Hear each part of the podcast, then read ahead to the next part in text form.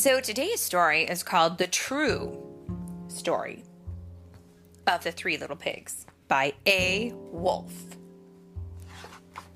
That means means hmm As told to Jon Scieszka. And so he wrote it down. And it is read today by Mommy and Philip. You ready? Philip, who's the awesome delivery man. Yeah, you are an awesome delivery man. Okay. Everybody knows the story of the three little pigs. Or at least they think they do. But I'll let you in on a little secret. Nobody knows the real story because nobody's ever heard my side of the story. I'm the wolf, Alexander T. Wolf, you can call me Al. I don't know how this whole big bad wolf thing got started, but it's all wrong. Maybe it's because of our diet. Hey, it's not my fault. Wolves eat cute little animals like bunnies and sheeps and pigs. It's just the way we are. If cheeseburgers were cute, folks would probably think you were big and bad too.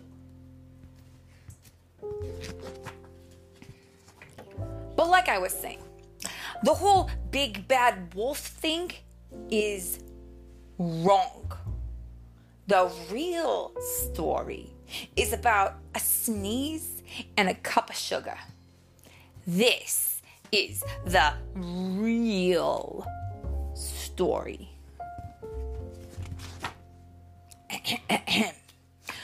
Way back in once upon a time, time, I was making a birthday cake for my dear old granny.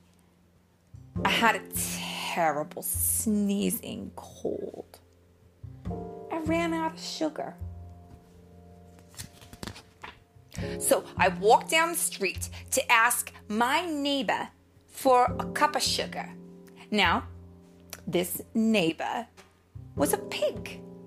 And he wasn't too bright either. He had built his whole house out of straw. Can you believe it? I mean, who in his right mind would build a house of straw? So, of course, the minute I knocked on the door, I fell right in. I didn't want to just walk into somebody else's house, so I called. Hey, little pig! little pig, are you in? No answer. I was just about to go home without the cup of sugar for my dear old granny's birthday cake. And that's when my nose started to itch. I, I felt a sneeze c- coming on.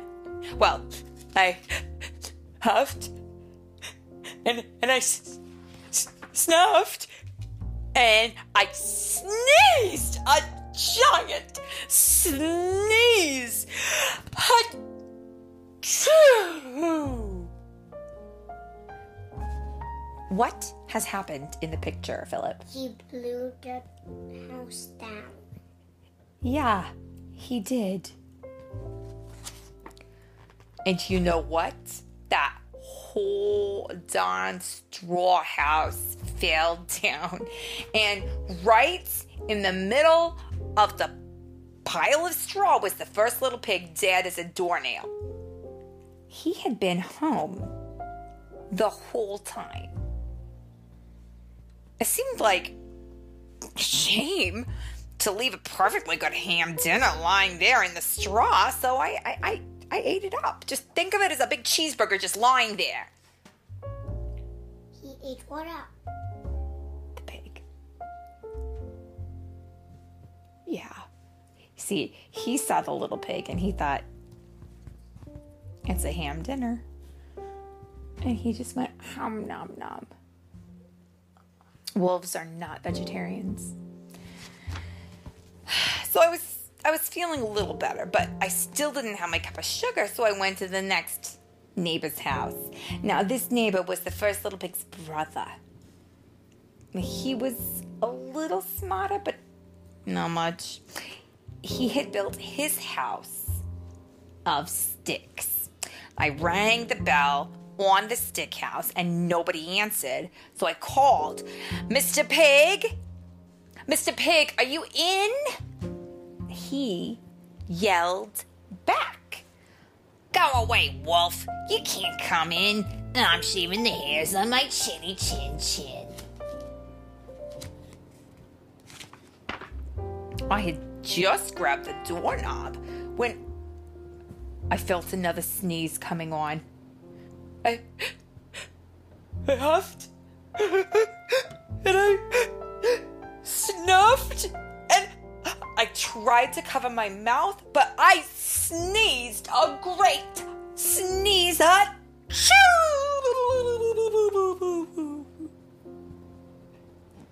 What happened?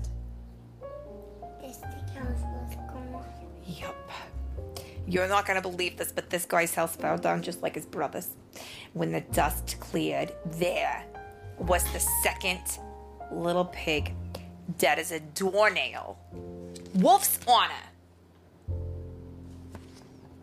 Now, you know how food will spoil if you just leave it out in the open? So, I did the only thing there was to do. I had dinner again. Think of it as a second helping. I was getting awfully full, but my cold was feeling a little better. And I still didn't have that cup of sugar for my dear old granny's birthday cake.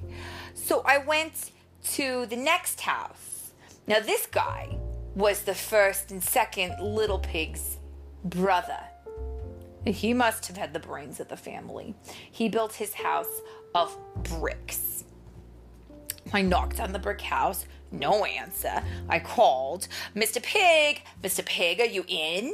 And do you know what that rude little porker answered? What? Get out of here, wolf. Don't bother me again.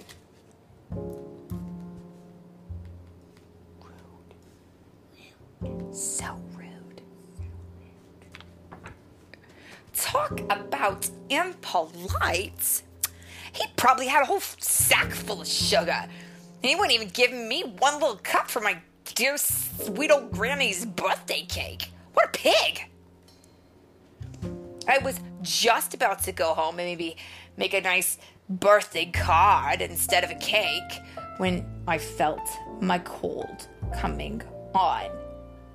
I huffed and I snuffed and I sneezed once again. Achoo!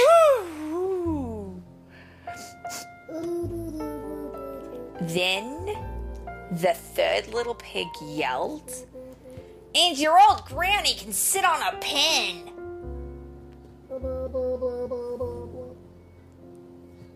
I cannot believe that. That is so rude. Now, I'm usually a calm fellow. But when somebody talks about my granny like that, I go a little crazy. When the cops drove up, of course, I was trying to break down this pig's door.